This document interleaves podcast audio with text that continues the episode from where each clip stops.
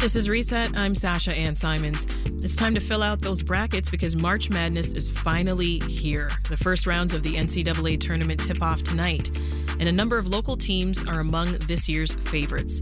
It's been more than 20 years since we've seen a Big Ten team win a title. So, is this the year that we break the streak? Joining us now to help break down the lineup is Chicago Sun-Times sports columnist Steve Greenberg. He's on his way to Pittsburgh right now to watch some of the first round in person. Hi, Steve. Welcome. Hi, Sasha. Thanks for having me on. I, always figured I should class up my act a little, and now thanks to you and with minimal effort from me, I've I've done it. Yeah, easy. Awesome. well, thank you. What a what a compliment. It's it's great talking with you. And as I just mentioned, Steve, that first round of the tournament officially begins tonight. So I'm curious, what are you most looking forward to watching? Well, you know, it, it's it's actually happening now. It's uh, there are games throughout the day, and and then again tonight, kind of split in half. Okay. I'm, it's it's a it's a funny year compared to probably most, and certainly last year when you had an undefeated team going in, a very clear number one in Gonzaga, and a and a really clear uh, sort of number two Baylor, which wound up beating Gonzaga for the title and winning it. It's it's considered to be much more wide open this time, which which one would hope would would make it only more fun.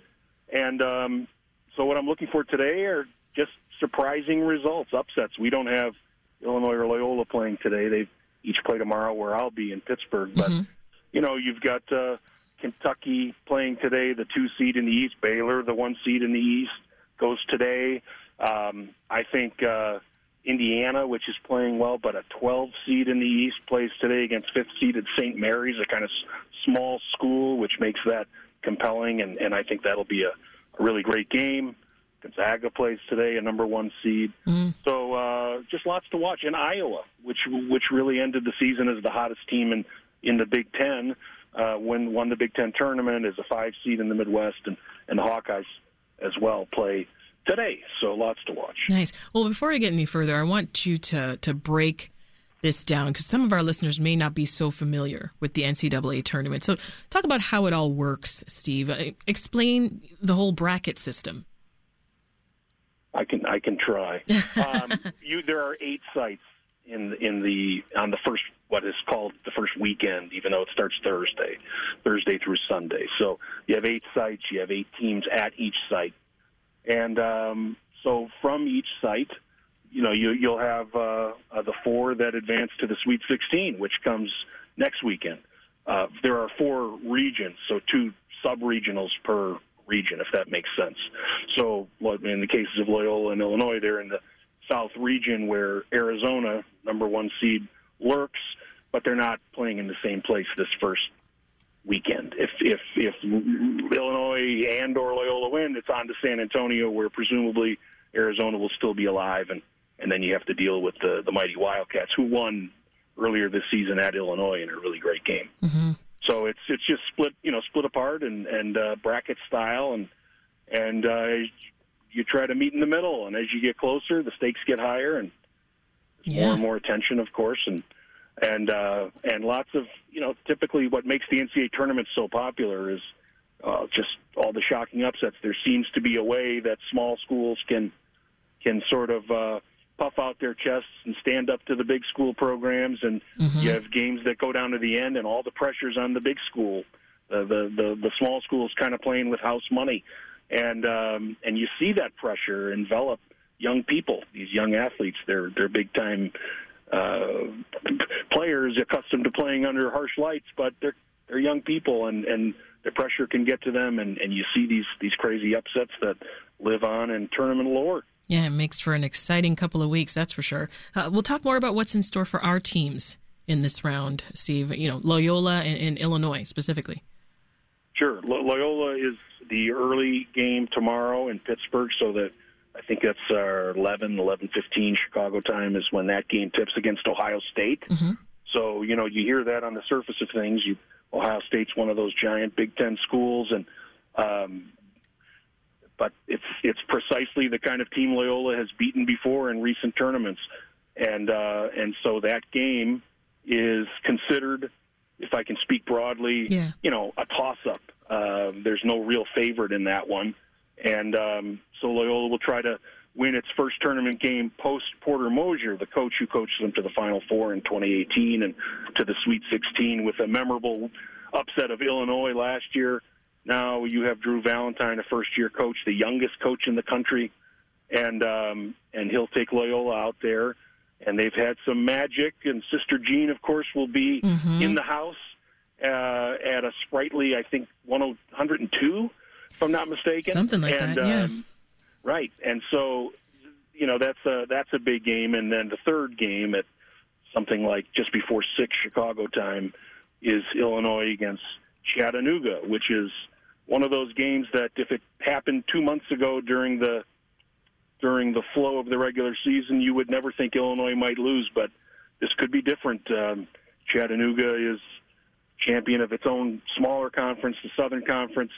They have a, a really high scoring player in mm-hmm. Malachi Smith, a name we might as well know now because we may never need to know it again. But um, that's a game Illinois could lose, and if and if that happened, it would be really something because the Illini were a number one seed last year, and but they only won one conference, uh, one NCAA tournament game.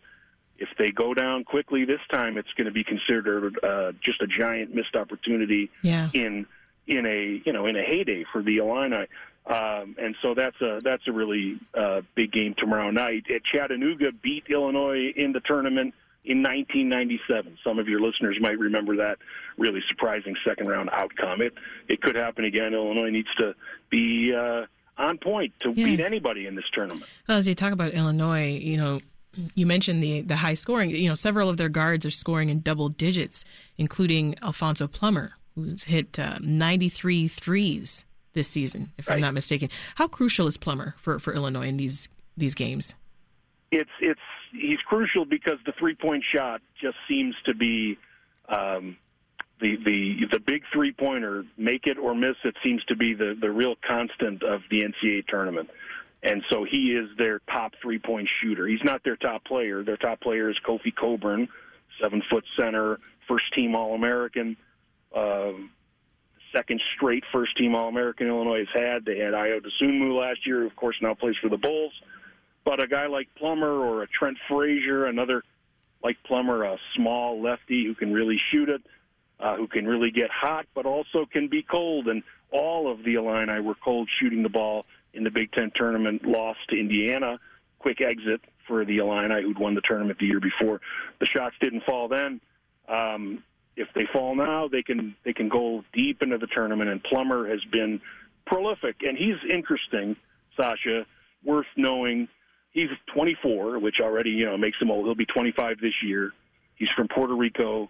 He languished sort of in his earlier career. Played at a, a junior college for a couple of years. Played at a on a losing Utah team, and because of COVID, uh, all college players were granted an extra year of eligibility if they wanted to take advantage of it. And so these seniors who are back for one year beyond what would be the normal eligibility are referred to as super seniors.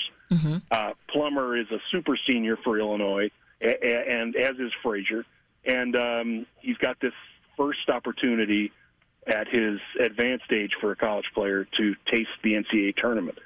So I, I just find him to be a really interesting figure in all this. He, he he's got an opportunity he didn't think he would have. Mm-hmm. Let's talk about the Midwest. Uh, you think we'll be seeing much of the Big Ten in the finals? Well, we don't usually, um, which Big Ten. Uh, I'm trying to think of a nicer way to say this than apologists, but Big Ten, let's say, ardent supporters uh, like to say it's because the Big Ten is so competitive that these teams beat each other up all season, and then they get to the tournament and they're they're they're they're exhausted. I, yeah. I think there are a lot of conferences as good as the Big Ten that could say the same thing that have had more marked success, but I ascribe it more to coincidence than to an indictment of the quality of, of the Big Ten. Um, and um, so any year could be the year. You know, Iowa's playing so well. Um, Illinois is very talented.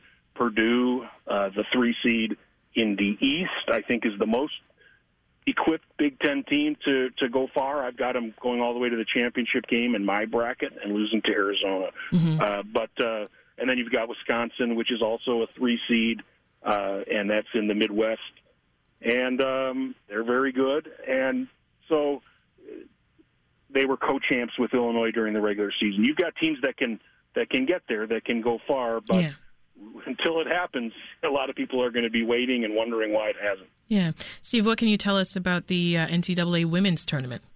Not as many upsets expected, right? No, well, what's going on in the in the women's game, which is interesting, is for so long Connecticut was in this indomitable singular force in the women's game, and it's just not the case anymore. Uh, There are, but what they what the what the Huskies have done is is really kind of elevate the necessary standard to compete, and several schools have gotten there. And South Carolina right now is greater than any basketball program in in college on the women's or men's side. They have that that program I think has become just a a real monster and is a very strong favorite to win it. But there are other schools, uh, North Carolina State, Louisville, uh, and, and others, and of course DePaul's in it. DePaul's often in it, and generally kind of has a ceiling that it hits uh, maybe one or two games into the tournament. One of these years, the the Blue Demons will will make a run uh, under the they've had a coach forever named Doug Bruno, and it's a real kind of romantic, I think, story just how long he's been there and how hard he's tried to knock that ceiling Yeah. through, and especially against Connecticut because they they share a conference and they've never beaten Connecticut in so many tries. But the uh, the women's tournament has been really elevated in recent years with Notre Dame, with Baylor, with with frankly programs that aren't Connecticut winning. Yeah. Who are you So expecting in the Final also, Four? I think wide open. I, I, I, I haven't picked one, and I'm behind the wheel, so it's a little hard for me to answer in, in bracket terms. But I think South Carolina is the team. Um, they might be so great that uh, you know that they win and they win handily. That would definitely be my pick. Well, what factors do you consider when you're picking your winning teams? I'm curious. I think experience tends to, uh, for me, be the. I mean, of course, you have to have players, and it helps to have NBA players.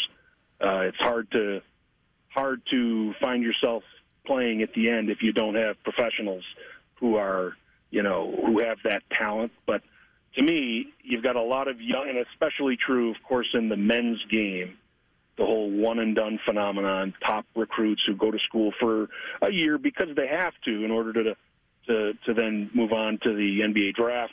Right. In an environment like the NCAA tournament with all this pressure and all, and um, those teams tend to fade. We've seen Duke with which recruits probably better than any program in college basketball, and especially in the one and done department, fade as Kentucky did before Duke started to. And Kentucky kind of was the the standard for the the, the, the proverbial one and done player before Duke.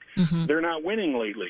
It's it's uh, it's a program like Gonzaga or Villanova, these schools that populate their rosters with really good players, but really good players who who stay a year or two longer than they do some other places. And by the time they they do that, and they're you know they're pretty close to fully formed adults, Yeah. they've got a pretty sizable advantage over 19 year old. Uh, you know, 19 year olds of, of similar or slightly greater talent at Right. other schools. Well, I've just got about 30 seconds left with you, Steve, but you, uh, you're picking Arizona to win the title in the men's tournament. Why the Wildcats?